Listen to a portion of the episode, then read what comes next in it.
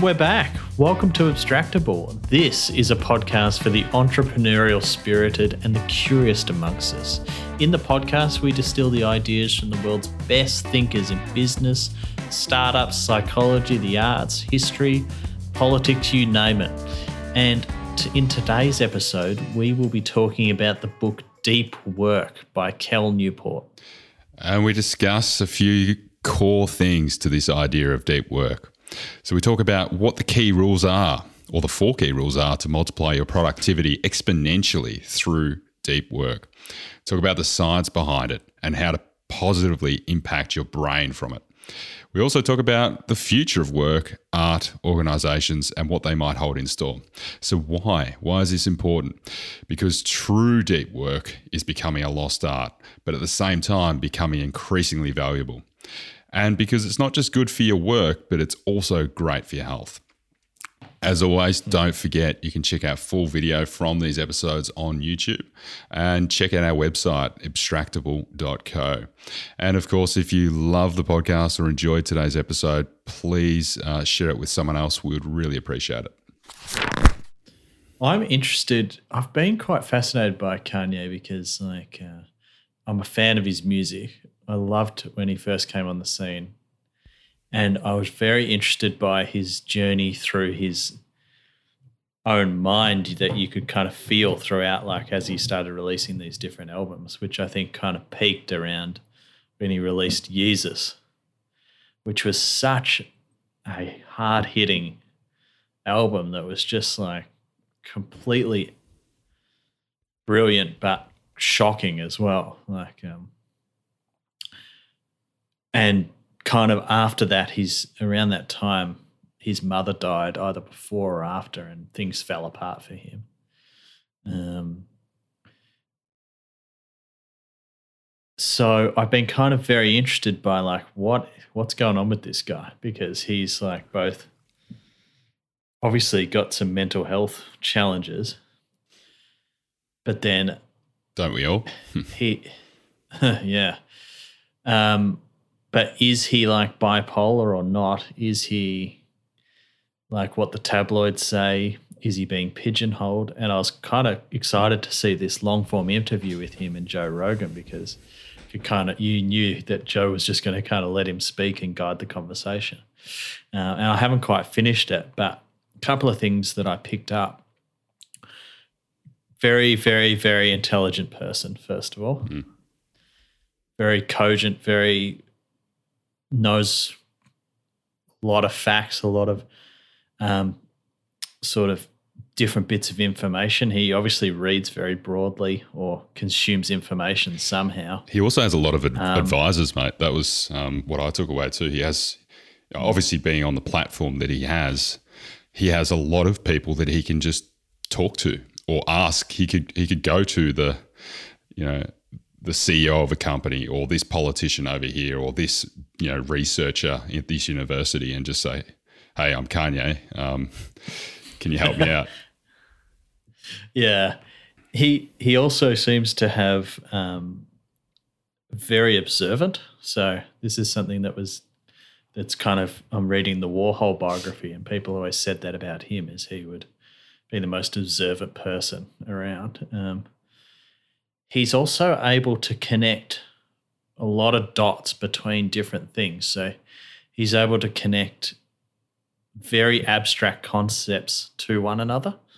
So his mental network is very strong, and his the way his brain works is very different um, to the way perhaps I think, or um, or he's got a better version of that that kind of lets him pull everything together where he seems to be struggle. He's got uh, a bit of a god complex. He thinks that he's a, you know, he thinks that he's um, sort of, he's a narcissist, effectively. He's the hand of God, is what he thinks. Yeah. yeah. Um, and look, to be fair, it's probably his life's played out pretty well for, in most respects, to kind of prove his own philosophy to himself. I mean, he's been very successful. But he certainly seems to think that he's kind of the um, the kind of person, the man to fix everything. Um, but he, which he's then extrapolated out to think that he should be the president. But to me, like that doesn't necessarily. I kind of was feeling like when I was listening to it, don't do that. Keep doing what you're doing. Keep looking into these farming things. Keep doing these other crazy ideas that you're coming up with. Um, and let's see what happens. Like, you know, maybe nothing, but I'd rather him do that because something cool might come out of that. Um, and then lastly, I think he's also got a streak of what I could pick up was paranoia. Mm. There seemed to be a lot of talk around, about like, oh, there's this invisible hand that's kind of causing these issues in the music industry, but then these other issues elsewhere. And like there's kind of this Illuminati lizard people sort of feel to it that someone's behind the scenes pulling all the strings. Yeah, he's there's a real conspiracist in him, uh, mm. and that's super obvious. The, I like I like um, you're familiar, mate, with the idea of like Occam's razor, where things mm-hmm. where something just seems just so far fetched that you can basically ignore it. Like an outlier is just so far out that um, you should assume that it is in fact an outlier, or that there is no real, you know, or explanation that sits in reality here.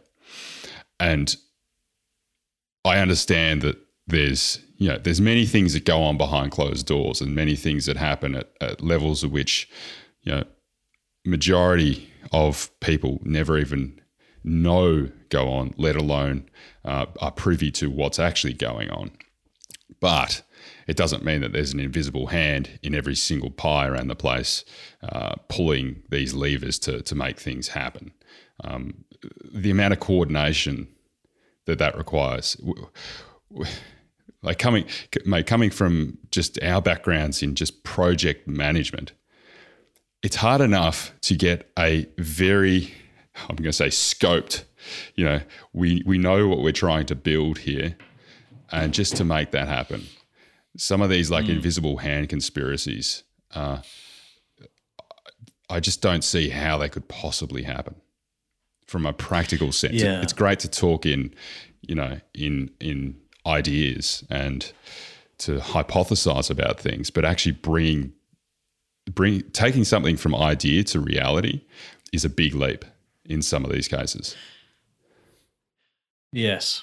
And then, and then so this Something. this this leads to my big um, reservation with with him. You know, I think it's I think it's great that he's got this vision to do this, but I think he he he's reminiscent of someone who would struggle to create a reality of some of these things, particularly in the political sphere, which um, you know is very slow moving. It's a behemoth. He definitely shouldn't get into politics. Correct. Yeah. He'd get eaten alive, but also it's just not the right space for his talent. Yeah, he's better off doing his own independent thing. I think he can, as you say, make much greater impact, you know, for good, which he's he's seemingly trying to seek, uh, doing doing it outside of the political sphere. It, it, almost lends itself to being do you just want to be president because of the power that it holds or because of the um, you know because of the ego boost that you get from that so i don't i don't know i don't know i think yeah that's a tricky question to answer i think that he is just like the guy is a creative genius. Mm, so like I agree with that. You know, he hasn't just done it in music either. Like and he's a turned himself into a billionaire.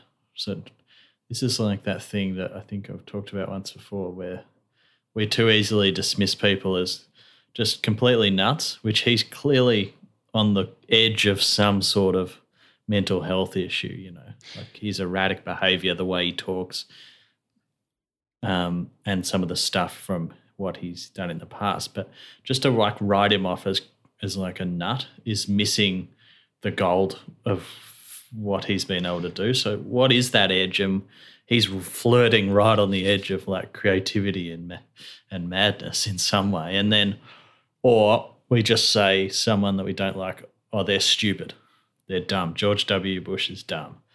Donald Trump's dumb. It's like, okay, there's a lot potentially wrong with those people, but then if you just write them off like that, you won't ever figure figure it out yeah. what they actually you can't are. you can't you can't single word anyone is is the crux of that. Yeah. No one can be single worded, and um, me saying crazy at the start is that single wording of someone. And w- when I say crazy, it's certainly not a mental health not from a mental health perspective, it's very much from that idealistic to pragmatic sense. And I think there's a great yeah. disconnect there that he's got.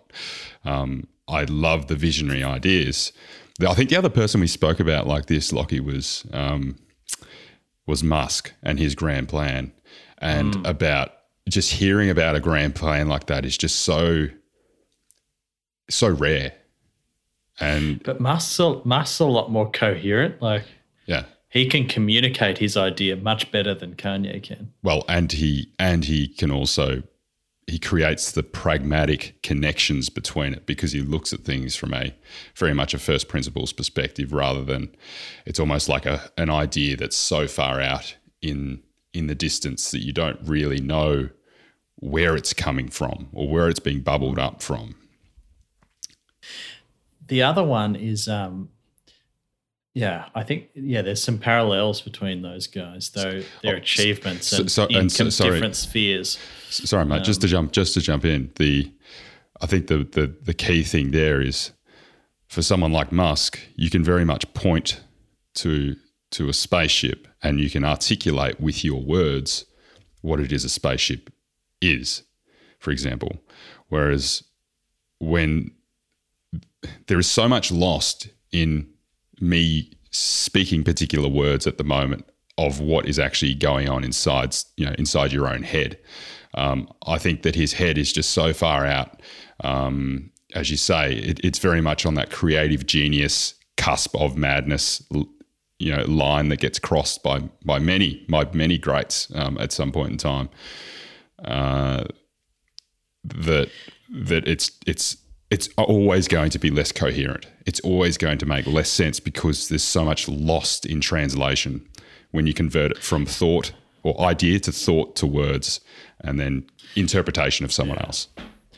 He strikes me as someone who has gone through something quite traumatic mm. and has had a lot of help to then come. He's a lot more self aware of what he's saying in the interview. He's kind of like, well, I'm going off on too much of a tangent. I need to bring it back so that you can understand me, sort of thing. Um, and I think that there's no doubt that in his other moments, he's a he's a bit of an asshole, uh, from all reports. Um, but you can't help but feel like he could create. Some, he already has, but he could create some pretty amazing things. Um, what, what I what I like, mate, is that he's yeah. not sitting on his laurels, or he's not sitting on his millions and billions of dollars, and just sitting on his laurels, like, oh well, you know that that was great, and now I'm just gonna maybe rolling of, out the greatest hits. Yeah, milk yeah. milk that, and you know, redo the albums from ten years ago, and maybe add a new song to the collection. I like that he's going beyond beyond that.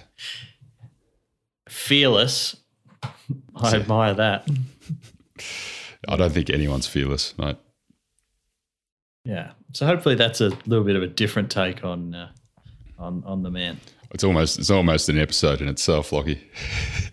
well, we're already at 17 minutes, so if anyone's stuck with us, we can tell you what book we're going to talk about. well, well, here we go. Here's the here's the usual segue. So Kanye pursued his craft in such a deep way that it required him to put in the effort and the work.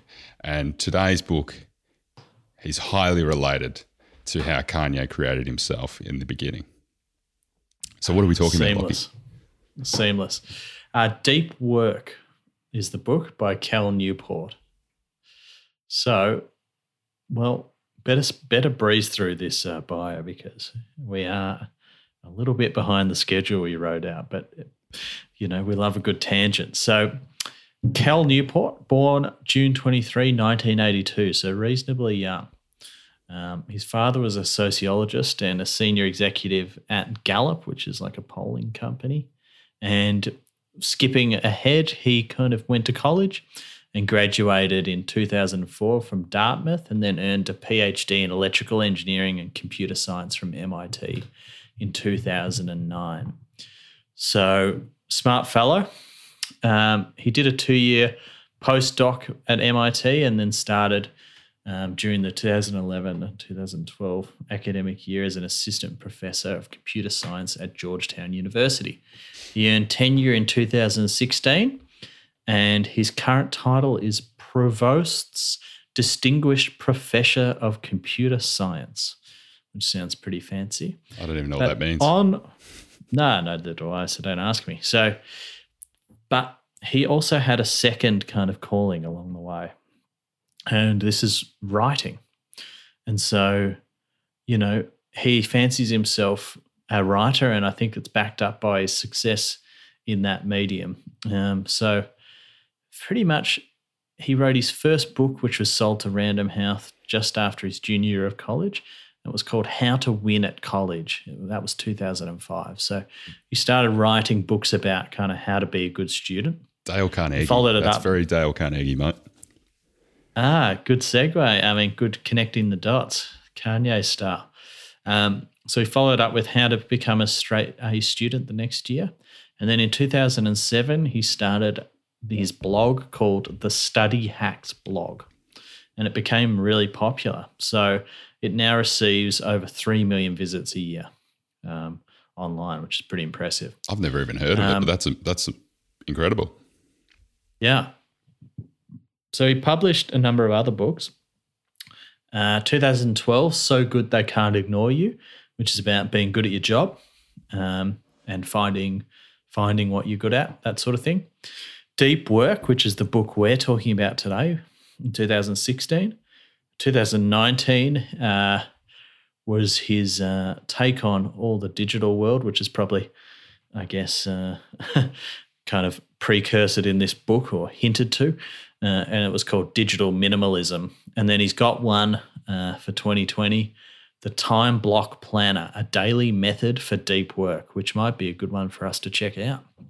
And he currently lives with his wife and three sons in Takoma Park in Maryland. Boom. Nice work, Lockie. You powered through that, mate. That's it. So, so what is deep work? Yeah. Um, so he sets out the entire book with this hypothesis about um, deep work, right? And that is, it is the you know the ability to perform deep work is becoming increasingly rare. At exactly the same time, it is becoming increasingly valuable in our economy. As a consequence, the few who cultivate this skill and then make it the core of their working life will thrive. Hmm. Yeah. So I guess the definition of the deep work hypothesis, if we go in a little bit deeper, um, is nice. kind of to talk about. geez, could have done better there. Sorry, team. Um, you've got in the book, it's effectively about the, you know, I guess how to kind of be really productive and do really groundbreaking stuff, I guess. Um, and he forms a couple of different ideas. One being that you can do deep work, and one that you can do shallow work. Um, there's a there's a real so, there's a real like dialectic in the book, right? So there's on one end of the scale is shallow work, and the other end of the scale is deep work. And the world is pushing us more and more and more towards shallow work because there's just so many distractions and so or so many ways that we can be disengaged from that deep work whereas we need to fight for getting down the other end of the scale to the deep work um, portion to the to that end which is the highly valuable uh, end for not just you know the world but also for us Yeah. Um, so deep work. Well, what does it mean? Well, it means, I guess it's defined as this professional activities performed in a state of distraction free concentration that push your cognitive capabilities to their limit. These efforts create new value, improve your skill, and are hard to replicate. And to contrast that, shallow work. Well, shallow work's non cognitively demanding, logistical style tasks, often performed while distracted. And these efforts tend not to create much new value in the world, and they are easy to replicate. How much lockie how much deep work do you think you do A lot more now than I used to. but I would say After reading this this is a constant. Yeah, well, it did have a big effect on me actually. This book, um, and I should just say that this is a very, very uh, useful concept um, and worth diving into. So, I would say that my my week is a constant battle between these two, and to do deep work is to do high leverage work. I think deep work is kind of non-linear work. It doesn't you don't get to tick the to-do list and say, "Yep, done. Created that new theory, created that new X, Y, Z." You know, it's uh it's kind of a explorative kind of work, um, and it's hard. It's hard to get yourself there, and you need to be in a state that is fairly relaxed to do it. If you're in a high anxiety state, you're probably going to be more looking to do more shallow work, which is all those things that make you feel good. You know, you you're ticking stuff off the the to do list, but they are relatively easy tasks um, that you know really don't provide as much value as the deep work, but you get more short term gratification from doing the shallow work. And secondly, if you work in an organization, in an office or something like that, um, shallow work looks like work. Does that make sense? Yeah. It looks like you're doing heaps of stuff, which can be quite good. It's a bit like um, you may say a hangover from back in the um, indu- industrial era where where um, you know the amount of widgets you pumped out was the value of your work. But in in knowledge work, which is what a lot of people are involved in today, you can come up with one idea that's uh, that's worth all the other ideas you've had combined. You know, so Yeah, correct. The um, there's a great question that he poses in the book, mate, which is um, because I, I felt it quite difficult to actually discern, like, what does deep work really mean? You know, is it is it just sitting down doing that? You know, doing a pomodoro for 25 to 50 minutes, and you know you've you've done nothing but kind of do your work. No, it actually means. what's a, a pomodoro? have you heard of the pomodoro technique? No, So it's a um, well, clearly that's why you're asking the question. So there, I, I believe it comes from this. Um, there was these timers that were like tomatoes or tomato timers, and they were I I think something used for cooking or in the kitchen um, in some way or yeah, another. I've seen those things. You twist them and yeah, they look like a tomato. And so apparently there's a sweet spot in concentration levels, you know, somewhere in that 25 to 50 minute hour space, you know, before you've kind of cooked your cooked your mind that you need to take a quick break and you know, rejuvenate yourself to come back in. And so the idea is that you set your length of time that you're going to do this Pomodoro for and you complete that 25 minutes completely distraction free. So it's it's you and the work and nothing else. Hmm. But obviously the work is can be anything. You know, it just needs to be distraction free. So arguably you could you could do the Pomodoro technique going through your emails. Going through your emails is ah. by no means deep work. And so I think the ah. the question really helps out here, mate, is how long would it take in months to train a, sm- a smart recent college graduate with no specialized training in my field to complete this task. So, can you repeat that once more? Because this is an important point that can help people define deep work How in their everyday. Yeah. So, how long would it take in months to train a smart recent college graduate with no specialized training in my field to complete this task? And pretty well, if your answer's not in the vicinity of 12 plus months or years, um, you're certainly not doing deep work. And the implication there is you probably should be delegating it, I guess. Well, delegating it, or you should be batching it up with all of your other similar similar sized tasks, and um, you know doing them at the same time. So there's a quote here from the book Deep work is not some nostalgic affect- affectation of writers and early 20th century philosophers. It's instead a skill that has great value today. So what's a what's an example of deep work that you do? I think um, I think writing to some degree. Uh, there is some levels of writing, and the reason is you can't capture your own. It's hard to capture your own voice. Um, now, I'm not a prolific writer by any sense, but it's hard to.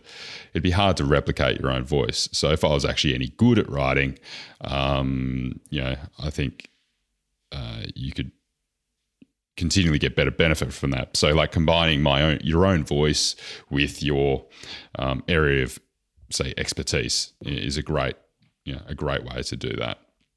Um, I think intense studying is another example uh, of of that, and it kind of fits outside the rule. But he uses an example throughout the book where the um, within Jewish the Jewish culture there is a or Jewish practice there's an emphasis on every single day that you are reading you know reading from the holy book and um, intensely studying it. And there's this real like ferocity when you when you do see people doing this um, uh, it's quite fascinating. And you can just see you, you know the difference between you're kind of doing like a bit of light-hearted reading or you're on a, a deadline to get something read or finished off and there's this real intensity of focus um, that, that's happening and really trying to take in exactly what you've got it's like that last those last minute cram sessions before exams that you were meant to study for three weeks prior um, I think that's an example of doing deep work in the sense of studying. But the idea is you're not doing that just because it's uh, your exams in half an hour. Yeah. So, do you think an exa- example of shallow work? I guess the easiest one would be, I guess, you know, reading and replying to emails is something that comes to mind. Hugely shallow work, yeah. Um, and things of the like. But it makes you look busy, Lockie. It makes you look productive Yes. in the current in the current culture of organizations. And that's the problem. Yeah. Oh yeah.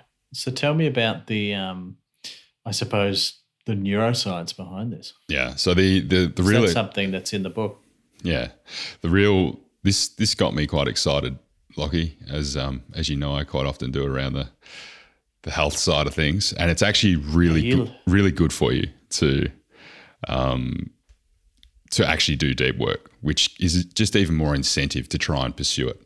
So I'm going to read this verbatim from the book. Um, Focusing intensely on a specific skill, you're forcing the specific relevant circuit to fire again and again in isolation. This repetitive use of a specific circuit triggers cells called oligodendrocytes to begin wrapping layers of myelin around the neurons in the circuits. So, myelin is a layer of fatty tissue that grows around neurons acting like an insulator that allows the cells to fire faster and cleaner. people experiencing attention residue after switching tasks are likely to demonstrate poor performance on that next task. And the more intense the residue, the worse the performance. So there's a couple of things in that, right? The more that you're doing this deep work, the more you're encouraging this my myelin. I hope I've pronounced these words right. But essentially you're you're you are getting better at doing that deep work. So you're actually you're like compounding the, your ability to do that work, which is mm. which is so fascinating. And also by doing so deep, deep work, you're you're reducing this residual that sits in your mind. That's really interesting. So do you think that that kind of says around that this is a kind of muscle to be built effectively? It's exactly what it is, and it it actually acts like a muscle in the sense that you know you go to gym and your muscles are done for the day. You know, after after doing a, a, a session at the gym, the same thing here, and we can only we can only do, I believe, he says, between one hour and up to a kind of around a maximum of four hours of deep work each day before we're totally cooked. And four hours of deep work is, it's like people like him who are you know religious about their their practice of deep work and dedicate time to it and put in huge amounts of effort to make sure they've got it. Whereas I think for most people, we're sitting much closer down to the the one hour of deep work, and that's genuine deep work. Uh, and I think that's, I think that again also helps frame up, in addition to the question, what this definition of deep work actually is. Like if you can do it for more than an hour a day, it's probably not deep work. Hmm. Interesting. yeah. At least to begin with, when you're yeah, when you're coming into this kind of deep work sphere. So, I guess um, why is it so valuable in the modern world?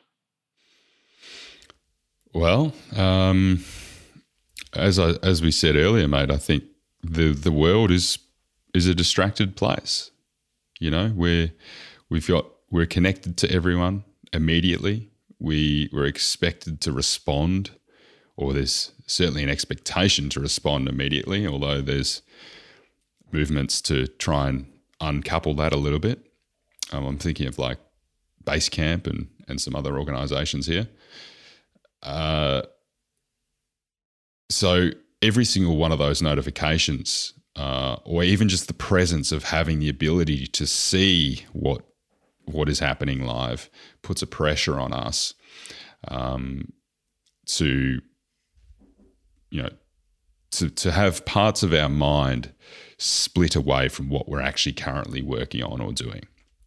And effectively you're you're just spending your entire time multitasking so you can't filter out and the idea is you can't filter out irrelevancy eventually people who are habitual multitaskers and they can't manage a working memory and they're pretty much mental wrecks, is what um, Cal Newport describes in the book. And so, with the increasing number of people that are certainly falling in this category, you know, me included, it's there's less and less people doing deep work. Yeah. I think that's that's very true is that it the world is tending us towards doing less and less of this. But at the same time, the world is also kind of now you can use leverage a lot more easily, which is something we've talked about in other programs. So, um, by doing the deep work, and if you hit hit the jackpot with something, or even if you don't, and you're just doing this, there's a few. No one else is. People who can do it um, are going to find breakthroughs that they can scale quickly and become more valuable because of the increased power laws in our society, uh, power law effects. Um, for example, something like um, if you're 10 times better at some than someone else because of all the deep work you've done at being a graphic designer, you're going to win all the work on 99 designs um, that comes through from all over the, the globe. You know, it's not just the people from your town that want that. It's now you're now competing with a lot of others. And so there can be more winner take all effects. And then, so I guess those two things combined, um, no one's doing it and it's more valuable for those that can do it, um, are a, pretty, uh, a pretty compelling reason to kind of get involved in this, right? Yeah. The, the, the quote, I love this in the book. He uses this example of singers. So, hearing a succession of mediocre singers does not add up to a single outstanding performance. So, we're not going to go to the to a concert hall to see 50 average singers perform. We're going to we're going to go to the concert hall to see one incredible singer perform. Mm. And so these things these things don't accumulate like the mediocre doesn't accumulate. And so I think if you frame this from a organization's perspective, um, it places even it places even greater emphasis on trying to get the best talent that you possibly can. Absolutely. so everyone can do this, right? yeah, they can, mate. This feels like an interview. it's not a superpower. It's like a. Uh, it it's something that's like we can all work on, I guess, which is kind of very something else I quite liked about the book is that it it kind of gave you that um, I don't know feeling that hey, this is something I can access straight away and build on. Yeah, it's like just like going to the gym, mate. It's the muscle, and so the same as going to the gym, you need to. There's like that mental effort to say, I am going to go to the gym and I am going to do this exercise and, and having that discipline, I guess. Um, you know, to to take that cliche, discipline equals freedom to some degree, and so it's the same thing. It's it's like training a muscle. Um, we do have the amount of the limit for how much deep work we can do in a day, as I already said. Um,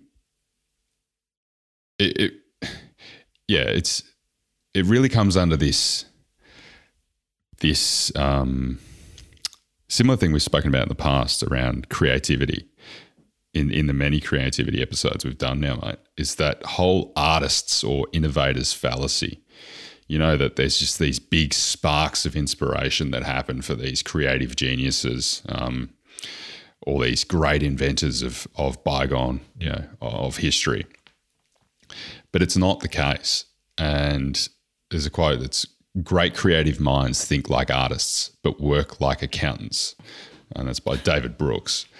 And I think I think we just see this repeated so so much. Uh, it's just about putting in um, some effort to do it. The the other the, the catch is right is it's it's a long term it's a longer term payoff. It's not I I don't because of the type of work that you're doing, I I wonder um, I wonder if you could have short term payoffs from deep work. You know, if you start tomorrow, are you going to see a return from that deep work that you've done? I, I, I t- tend to doubt it because if you're no, just starting out with the, yeah, um, you need to like kind of burrow to the burrow to the depths or the, the frontiers of of knowledge or the frontiers of you know your craft or the frontiers of your creative genius or muse to to find what is at the frontier and then you start to d- discover new things from that uh, that that deep work path this is where we see yeah. j- jazz musicians go on wild tangents mate yeah yeah, when Coltrane locks himself upstairs for you know five weeks to write an album or something. You know? um, I mean, there's other things about this too that even if you don't sit down and create your greatest masterpiece, just the practice of blocking out distractions, which is kind of like deep work light almost. That's enough to have a huge impact on your, um, I suppose, yeah, I guess your work life, you know, and your productivity. Yeah, I've, uh, there's like a I've got like a vague a vague rule for myself. If I'm if I'm able to even remotely do something else like uh, that that has potential distraction in it, I'm not I'm not in deep work, and so I think even for myself, highly lyrical music. I can't even listen to highly lyrical music, and really, mm. maybe even not listen to music at all because it can become distracting. Even even like that real study music can potentially be distracting. Um, I know people uh, like emphasize how important music is for them to be able to do be productive and, and get some work done. But I think there's like another layer uh, that particularly when you're dealing in the creative realms that that music becomes a distraction for you. I'm not sure if you have a similar thing. Do you listen to music, mate, when you work at all? Uh, sometimes. So it kind of depends what I'm doing. Um, but I find if I really need to concentrate on something, I'll put some music on, usually like like you say, with not many lyrics, because it kind of calms me down and stops me thinking about other things. Kind of mm-hmm. clears my mind a bit. It's probably the value of it. But if I'm in a space like I find I do good deep work tasks and creative strategy kind of work best like later in the day because I know most of the problems of the day are, are dealt with. And so, a, a major impediment for me for getting in that deep work space is my own mind and calming it down enough and stopping thinking about other things to be um, in a space that's able to do that kind of deep thinking, creative work. That's really fascinating, Matt. Um, I know you do a bit of writing. Do you think you could write, you know, some of some of the stuff you write if you were listening to, or certainly if you're listening to like an album with a you know singer songwriter or something like that, you couldn't you couldn't write a piece listening to that. No, no, no. I, I don't listen to music when I'm writing. Yeah. And interestingly, I, I found that I'm most I'm better at writing first thing in the morning. Mm. So it's kind of like it's a little bit depending what I'm doing. I have different tactics. If I'm doing like a bit of like strategy work or wanting to think quite creatively, I'll stand up. I've got this weird technique of whiteboarding things, like so I'll make sure I'm weird, standing up. I've got music going. I'll make sure I'm moving around quite a lot. Might even dance a little bit. And then I'll draw things on the board. And if they don't look right in a certain color, I'll change the color and just make sure I'm kind of like feeling what I'm putting up there. It's kind of like this real I love interesting this, I love this. thing. I've developed. Um, these, these so sound like these sound like about the colors. Um, These sound like Lockie's, yeah. some of Lockie's rules for, you know, brainstorming. Yeah, yeah, I, I, it is. It's like uh, some weird rules for brainstorming. You know, that's that works for me. Kind of gets you in that kind of, I don't know, making connections. That helps me make connections between things. Right, um, a lot, a lot of what then, you're saying resonates with our physiology. Like it's we right yeah, the chemicals, the chemicals are playing out right in our brains and within our bodies in the afternoons to do that creative brainstorming. In the mornings, we've got the most energy, so we can put the work into the the more deep work. There's more of that that um, that quota that's left for the day. There's more of that mu- muscle that can be flexed. So everything you're saying aligns with the actual research and you know let's say the science behind behind it, which is great. You're not you're another like you know tick on the empirical case study, the great empirical case study of um, of productivity. Good to hear. Uh, yeah, well, that's that's quite interesting because um, yeah, it does depend on the type of work you're doing, how you kind of get yourself into that headspace, I think.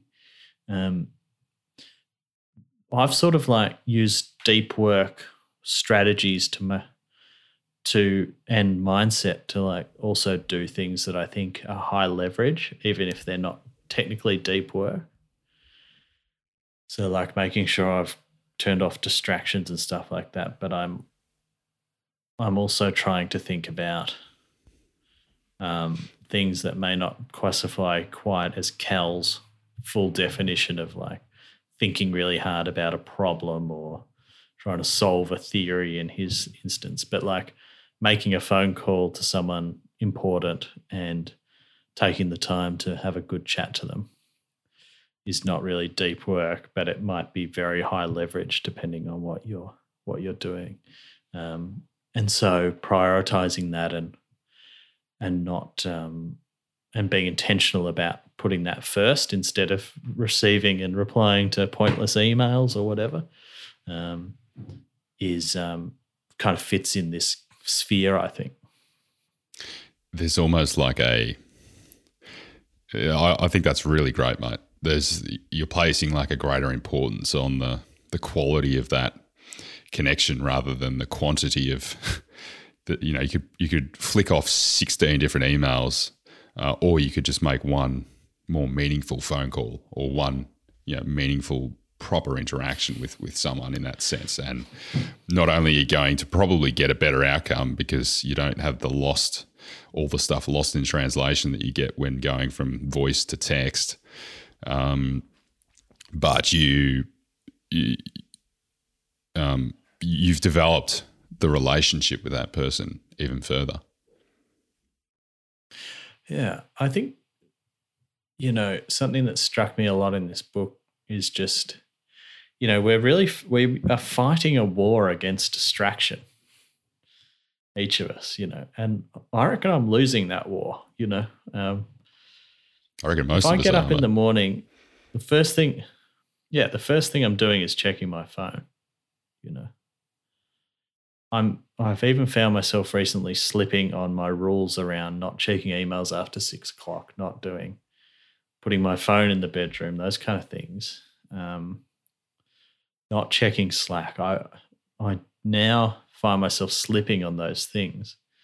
And when I know I'm doing those things, I'm usually more anxious and it just feeds that anxiety and keeps that circle going.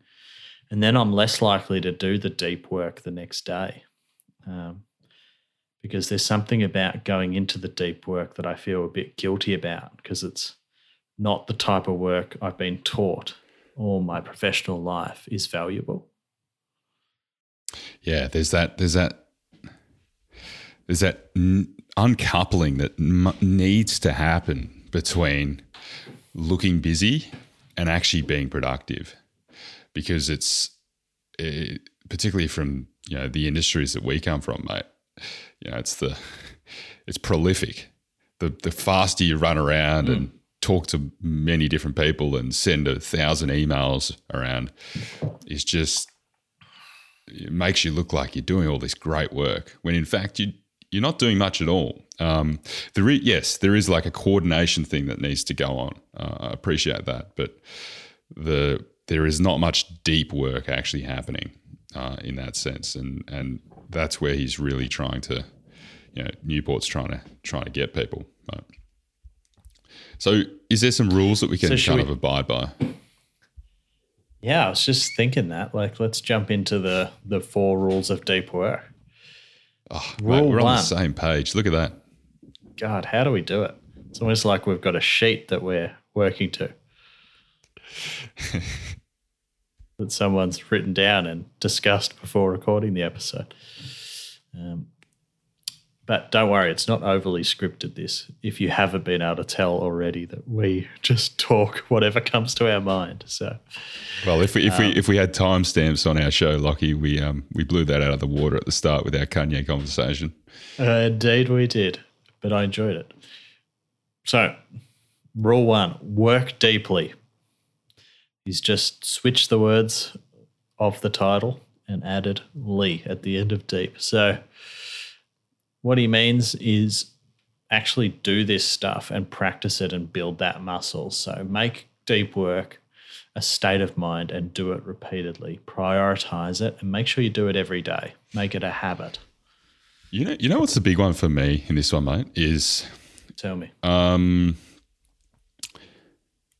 we place a we're placing an increasing importance on time, and I think, and the lack thereof. You know, we seemingly have less time in this you know in this connected connected world in which we live, and so if you if you recognize that, um, I think I think people are also be, becoming more in touch with the the limited amount of time that we have, um, or at least you know maybe that's just what I'm I'm soaking up. I don't know, and so as a result, because you only get somewhere in the vicinity of one to four hours of this deep work a day, if you don't spend a day and then you need to have a sleep, you know, before you can recharge the batteries. If you don't spend a day doing that deep work, you've effectively lost a day in your life that you could have spent doing some deep work. And then the obvious, you know, compounding benefits from that. And Yeah. and, and that just feels like a, a deep loss, you know, to some degree. I understand there, there needs to be rest, there needs to be days of relaxation, but to um, and, and doing whatever. And Well, the point is that most of it's not spent relaxing, that you're not doing the deep work. The the actual opposite is true is that if you prioritize this and re- removing distractions and the like, you will get your work done more quickly, more effectively. You'll be better at it. So you'll have more free time. Um, and that's one of the things that he's sort of said is he's produced a huge amount of academic literature for his short career and achieved tenure quite young. But he only works eight hours a day. Um, which is which is yeah for people that aren't in the kind of academic circle, people are working like twenty hours a day trying to get to yeah trying to get their tenure and stuff. So he's uh he's you know yes he's an incredibly smart guy, but he he was not able to perform at the same level. He's he's working half the amount of time and he's producing double the amount of papers um, or or whatever. Now, maybe that's not a great measure um, from from our man who hasn't had to mention this episode, but the I'm not even going to mention his name, but he who shall not be named. but um, uh, I think it's still a sign of, of of a definite increase in productivity. But it's there's that hurdle of one caring less about what other people think, and you know he talks about getting permission from your boss, for example, and you need to frame that in a very uh, careful way. It's like, hey, how much time or how, what is my shallow work budget? how much time do you should I dedicate to shallow work in a day? And and your boss will go, what, what the fuck are you talking about? None. I want you to just be doing deep work. You say, well, this is what deep work is, you know. Um, and I think I think that's a nice way to help frame it up, particularly if you are in an organisation. And I think, sadly, some some industries just aren't there yet. But we uh, hopefully can start to shift shift the boat um, or shift the boat within your organisation. I, I don't know. It's might be harder said than done, mate. Have you got any any like personal reflections on on how someone approaching you would you how you would respond to that? I mean, I'd love it. That's because you've read this book. And I, th- but I think it also shows that you're intentional about your work. Um, if you can explain why, I mean, I can't see why anyone would object to that, uh, as long as it's reasonable. Um, I think the why is the important thing. Is that you've got to explain your reasoning and what it's going to do for the team as a whole. Um, that would be the best way to communicate it. Yeah, I um, I I think the hurdle would be uh, that pressure, the social pressure uh, around you about everyone else looking busy. So getting over that, and then realizing the the, the longer term payoff time required. But once you've yeah. once you've gotten over the hump, I think the uh, it'll just kind of compound on itself the benefits that the return. Absolutely. Something else that I was in that kind of struck me when you were talking about like how we have less time now. It can be framed another way too is that life's faster. so that's been proven like in in bigger cities people walk faster, move faster than in slow, smaller cities, uh, and then again slower in slower towns. So life is faster. The connections are faster you can contact 50 people instead of writing out a few letters, you know, um, in the same amount of time. So connections increase.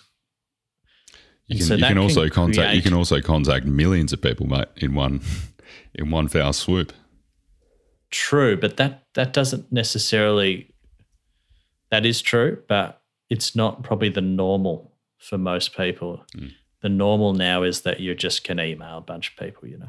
Um, so what what that does feel like is it it creates a feeling of scarcity of time. Um, because you are always running around, and I feel like this a lot, you know. Um, but that's somewhat of an illusion too. Mm. It's it's like falsely propped up.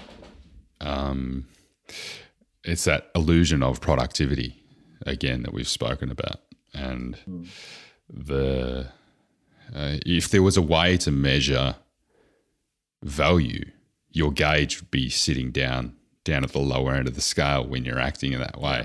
It'd be great to have like a gauge just sitting there. You'd be like, oh shit, I need to I need to actually speed up a bit um, on my gauge. That's gauge. cool idea. You know.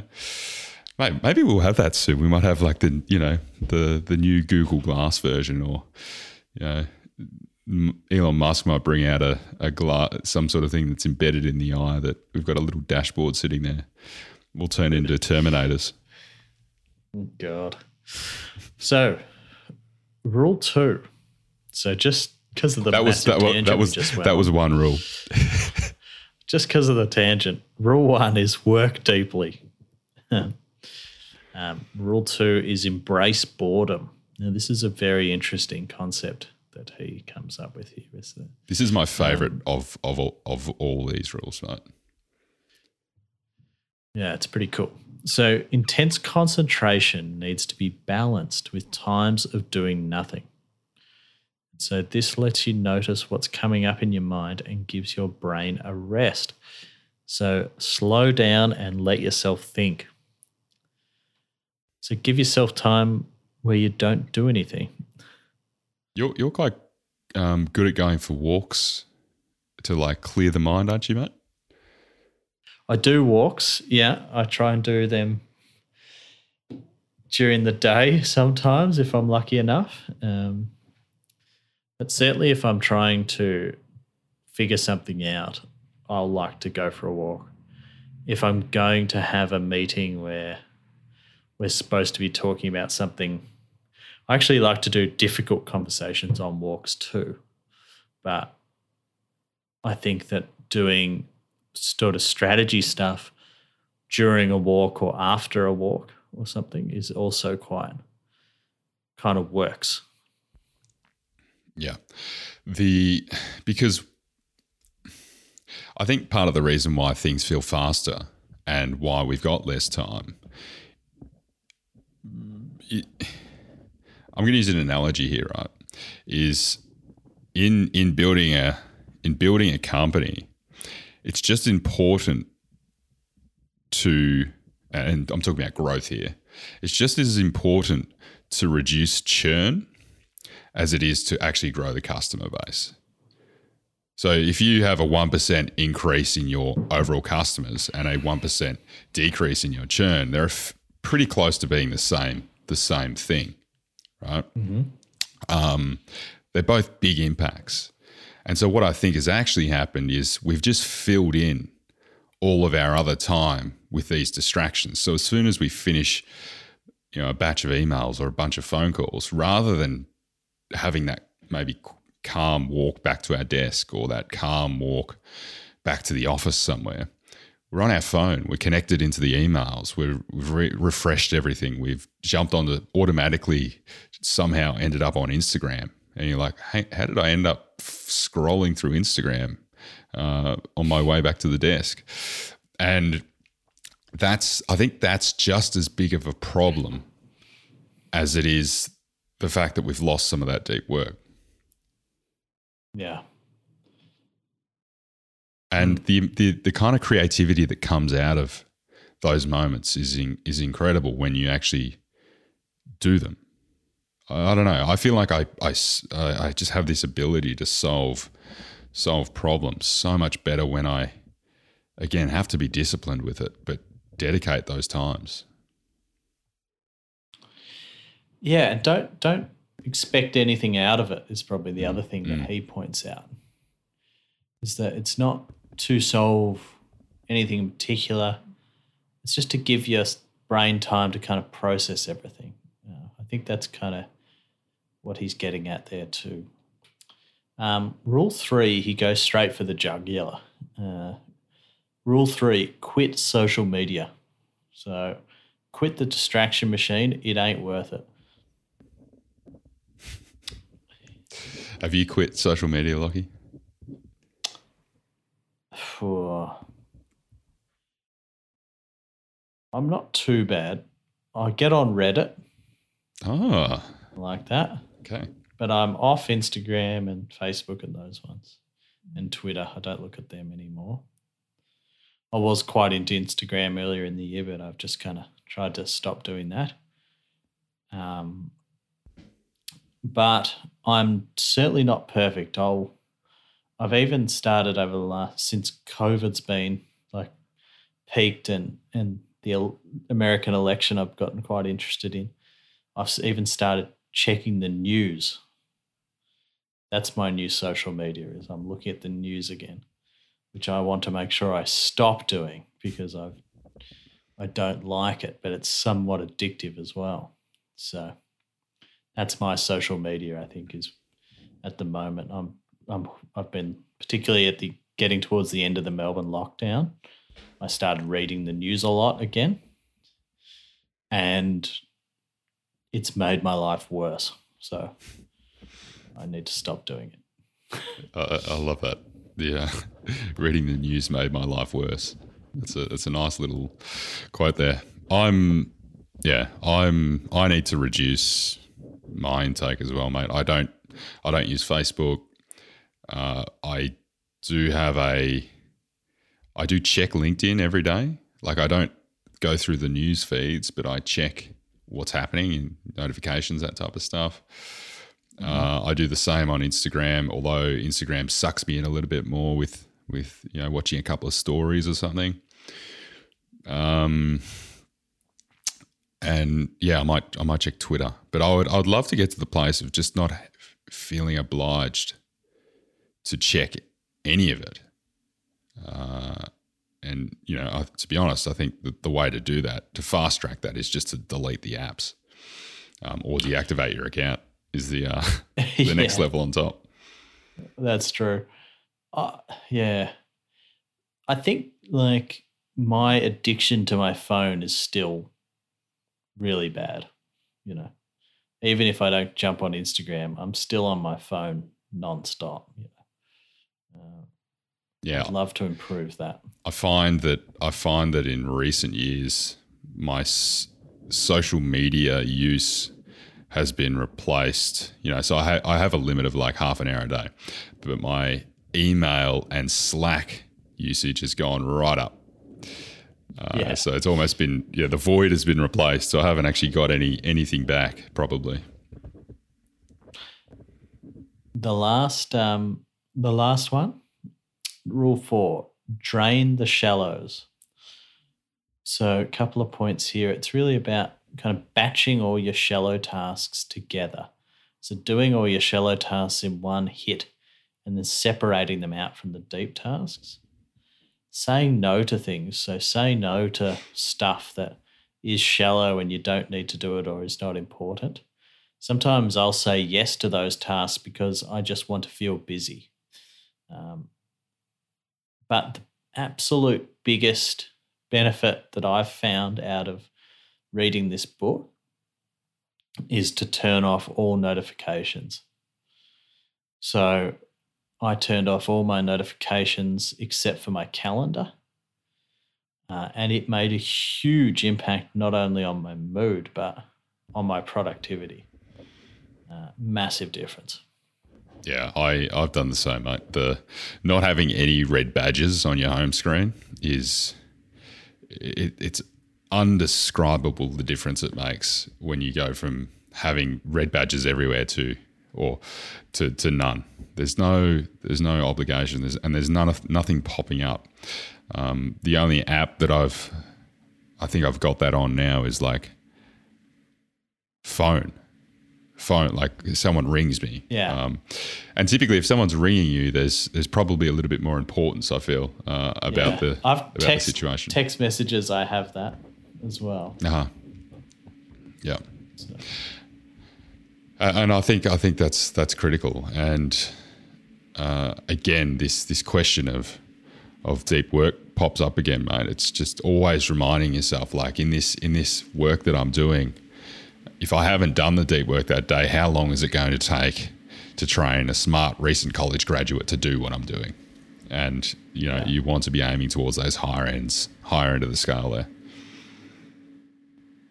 Yeah, and sometimes I think that I'm using these things or coming home and jumping on my phone at every moment between if I stop watching TV, I'm on my I jump on my phone.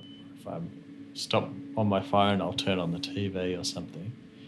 That that constant need for distractions often masking some sort of negative emotion or feeling that I'm having, usually around just being anxious about something. And that if I took the time just to kind of deal with that for a few moments, I'd feel a lot better. um, and that can often happen if I'm overworked and overtired. And it's often characterized for me by a feeling of not actually realize. Sorry, I have to, f- to say this the right way, but it's kind of characterized for me by feeling like I absolutely don't want to slow down. Is usually when I most need to. Yeah, I, I always I love have that. an aversion to it. Yeah, it's like if you if you, it's it's almost like a great yeah, litmus test. If I feel like I don't want to slow down, then then the red flag should go up. I like that, Lockie. I really like that as a rule because if you're in deep work, you're not even going to be thinking about slowing down or speeding up. That, that won't even come into your mind. Um, you'll just be doing. And so if you're having this thought, that's almost becomes a great trigger point because particularly in like mindfulness practice and you know being present it helps to have reminders throughout the day. They quite often talk mm. about anchoring, you know, this anchoring particular parts of behavior or your day to, to things. And I think that's a great anchor is the is this flag of I don't want to slow down. Therefore, I need to slow down and stop. Yeah, I I agree. Yeah, I think that because deep work is often, in my mind, closely associated with a like calm mind. And shallow work is associated with like a fight or flight sort of state. You know, you it's kinetic. It's kind of you're moving around. You're solving this. You're moving that. You're calling this person. You're types texting that back. You know, you're in this kind of hyped up state of task task completion, mm. and you need to. I find that I need to slow myself down a lot to get into that really effective deep work space. Yes, there's there's something that at the outset doesn't feel as good about doing deep work. It feels like it's that no. discipline. It's that putting on the sneakers to get out the door and go for the run, which I hate doing, by the way. Um, or yes. it's you know going to the gym. It's it's the exact same thing. But as soon as you're in the mix, and as soon as you're out the other side, it's it's a hundred times better than um, you know if you came out of the mix on the uh, doing the, all the the smaller short term tasks. In fact, you typically feel ruined after you come out the other side of uh, doing all the other short term small tasks. So, yeah, um, mate, what does the future hold? What what's going on? Where's the world heading now? We we said that there's been this big dialectic between the two, you know, pulling pulling forces. Uh, one where we need to go, and two where we're being dragged into. What's going to happen to the world? I mean, that's a tough question. I think we've got like three kind of themes we've identified. The the hive that that that deep work is only going to get more valuable as time goes on. That because of the distractions in the world, we are less um, we are kind of getting pulled away from deep work. Um, and I guess the third is that, excuse me. Um, well, I guess the third is kind of something we haven't discussed as much is that maybe this isn't quite the third, but it's a point I want to make is that the less you do the deep work, the less you're able to do it into the future. So just like it's like, yes, it's building a muscle. But if you don't do it and you're constantly distracted, the, muscle atrophies. So it's not enough just to like think about doing it. You, you lose it if you don't use it, you know. Correct, Matt. So those things are, I guess, what's kind of happening it's really important, but we're doing less of it and we're living in a super distracted world. And the less we do, the less we're able to do it. Well, the internet's connecting everything. So I guess, and we're coming into this age of automation. So I suppose one things that you could say is that the shallow tasks are going to get eaten up by robots first. It sounds a bit bit or, scary, mate. But they're not actually robots like in um, what's it called? iRobot, the one with Will yeah. Smith. They're not those things yeah, walking yeah. around. They're they're hidden. They're inside the uh, the computers. They're inside as uh, little bits within you can um, within the machines of the world doing these things. Yeah, or much like given the quality of the connected uh, connection with the internet and stuff now is that labor market's getting connected. So knowledge shallow tasks that used to be done by knowledge workers can now be outsourced overseas.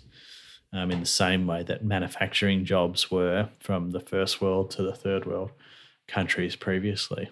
So, again, if you're just a person who does shallow work only, you're in a less defensible position. So that could be one way that the world is going to change and then affect this kind of um, this kind of two types of work. Mm. Uh, I think the important thing to bring into that discussion, mate, is we've spoken about being able to solve bigger problems or being able to see through complexity when you're doing this deep work because you're playing it at such a deeper level. And this is why, you know, we start to lose, again, bring up the jazz musicians, we start to lose grasp of some of these, some of the later work as more prolific jazz musicians move move beyond. And it's just everyone um you know i'm thinking like even here like miles davis moving into bitches brew and then into his electronic space and all this other stuff. And a lot of people came offside with him uh, there but he's playing at a different level and he's playing to to to people that are seeing on a on a, in a different sphere. And I think the same thing applies here in the sense that you're playing in a different space. And so if you're playing in a different space the the thing we haven't kind of hit on here is that technology provides a leverage for whatever it is that you're able to do. And so if you're playing deep in the in the depths around um, around your area of craft or your area of expertise, and you've got this leverage from from the machines, you are going to like the impact as a result of that is just going to be so huge. Um, yeah, that you're going to be able to achieve yeah. things at a much greater level. It's like it's like you're going to be like well, an old yeah. Egyptian pharaoh again, having six thousand you know six thousand slaves to build the pyramids.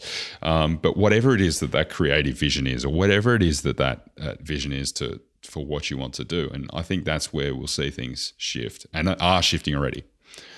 Yeah, if you become truly excellent at what you do, you're going to find your market out there because you're so much more connected. Um, and there's just never been a better time to be really bloody good at something. I don't reckon, um, because the the it's crowded market, so that's a, that's an issue. But at the same time, you you're going to get a chance to show your wares, you know, which often in the past people were just blocked from doing it all. Uh, so, so some questions here, or a, a question here, Lockie.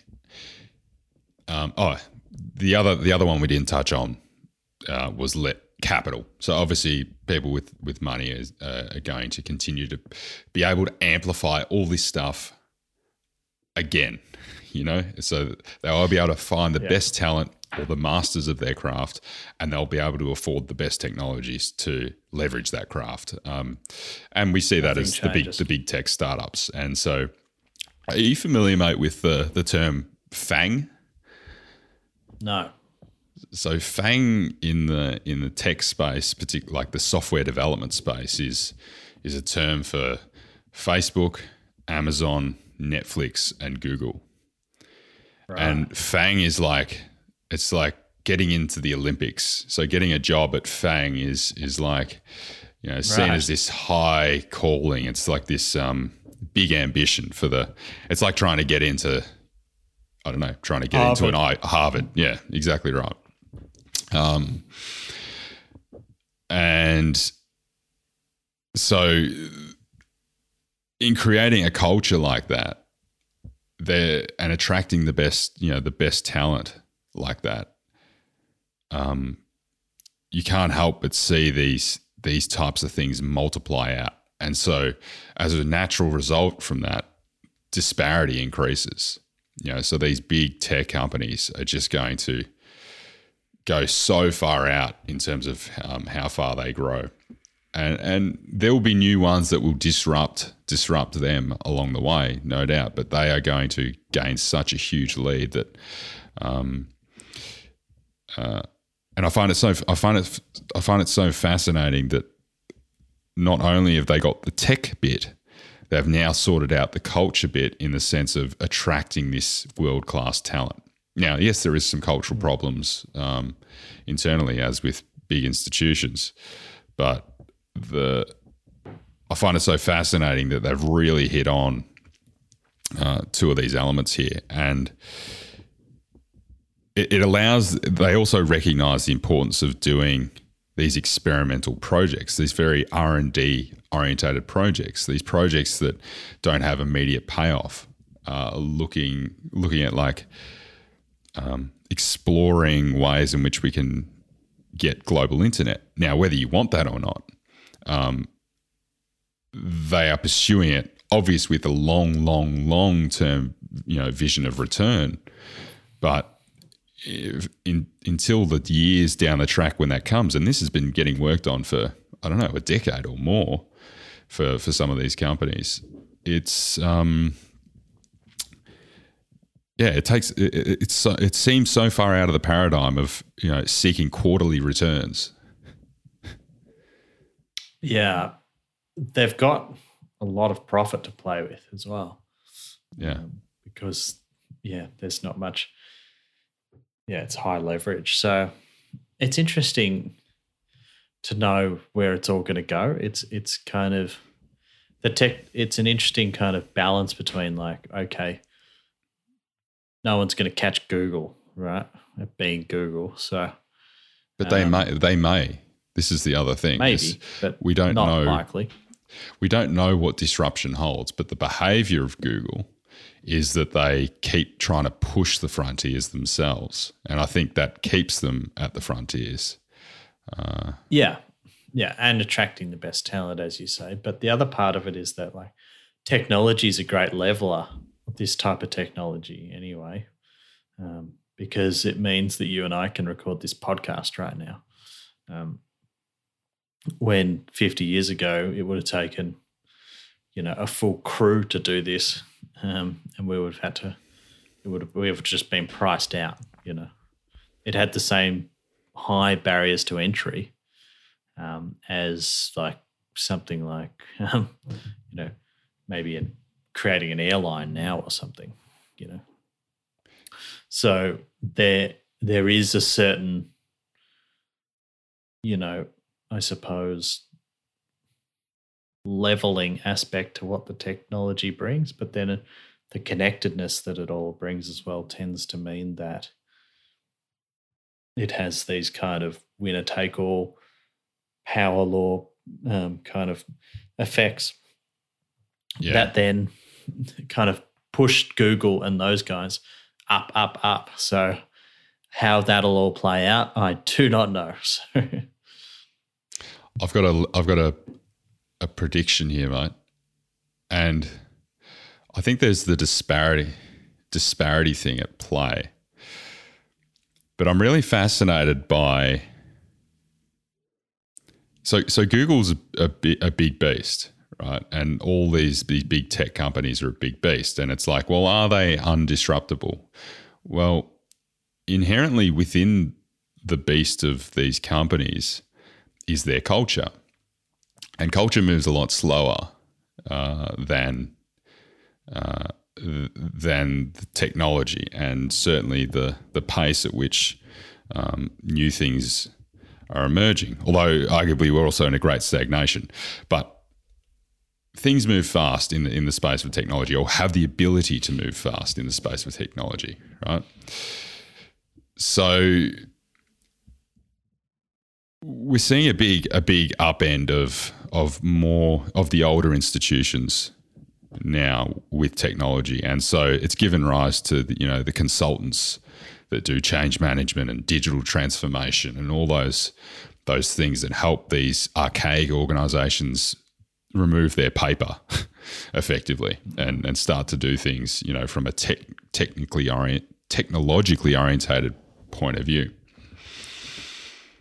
I wonder if there's a point in time at which technology is outpacing the pace at which we can implement change management of culture.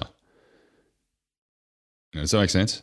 First of all, Yeah, it will. Will the will the technology get so? I guess uh, be changing so fast that our ability to then implement those changes to the really big companies um, kind of never keep up. Um, well, I think that the answer's probably is a perhaps a yes, but what I would say about that is that those parts aren't usually the strategic reasons that those companies are still exist anyway.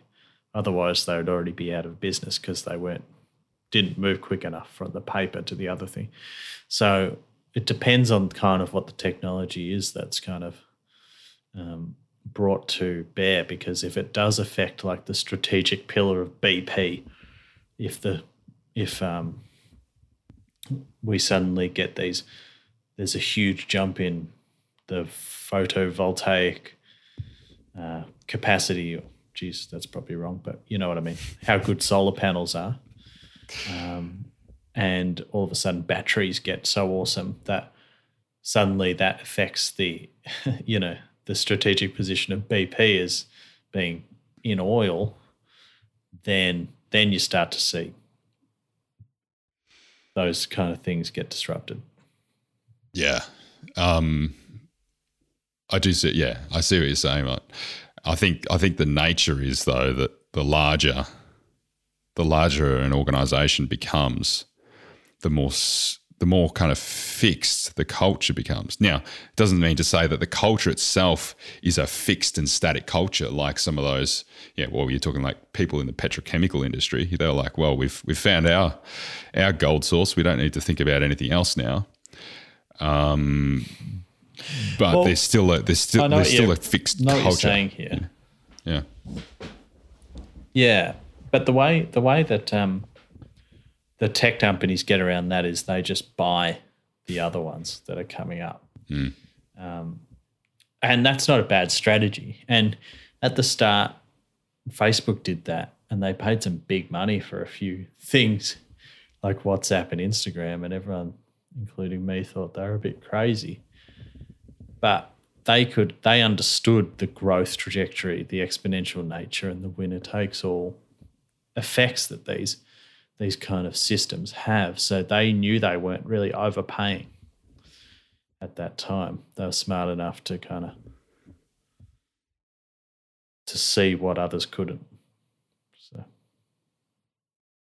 yeah, well, and but yeah, which which can also lead to one of the the major flaws in those companies, mate, which is uh, they end up providing too much function or they end up providing this kind of blanket of function and it leaves room for for someone else to come in. I guess the point I'm getting at is um, at some point in time down the track, someone is going to be able to build a nuclear reactor in their backyard pretty easily. And and yeah. or a yeah, or, or build a build a build a Facebook. Like a common this would have been unheard of 10 years ago. But now the, the standard for, uh, you know, training software developers is like build a clone of this. So build a clone of Facebook.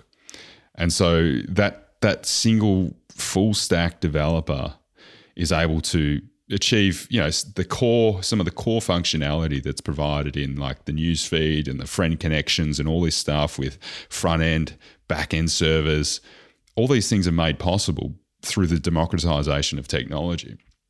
And that's only going to continue. So the the pace at which Google's able to continue on their path of innovating at the frontiers, they have to pick some frontiers. They have to pick which paths they're going to pursue. Um, they, it's impossible to pick them all because there's an infinite number of paths. And so it leaves room for others to come in. And I think with the technology that's able to be on, you know, that that's only going to get better, it leaves room for smaller organizations with really nimble thinking and really deep problem solving skills enabled by this technology to come in and shake things up until they get acquired. That's that's a good summary of the discussion, I think, in this sort of last section. That's it, mate. Yeah. So, have you got a closing quote for us? Oh, uh, sure. So, within the overall structure of a project, there is always room for individuality and craftsmanship. 100 years from now, our engineering may seem as archaic as the techniques used by medieval cathedral builders seem to today's civil engineers, while our craftsmanship will still be honoured. So then, to bear in mind, this is a this is a follow on a little bit later on in the in the piece.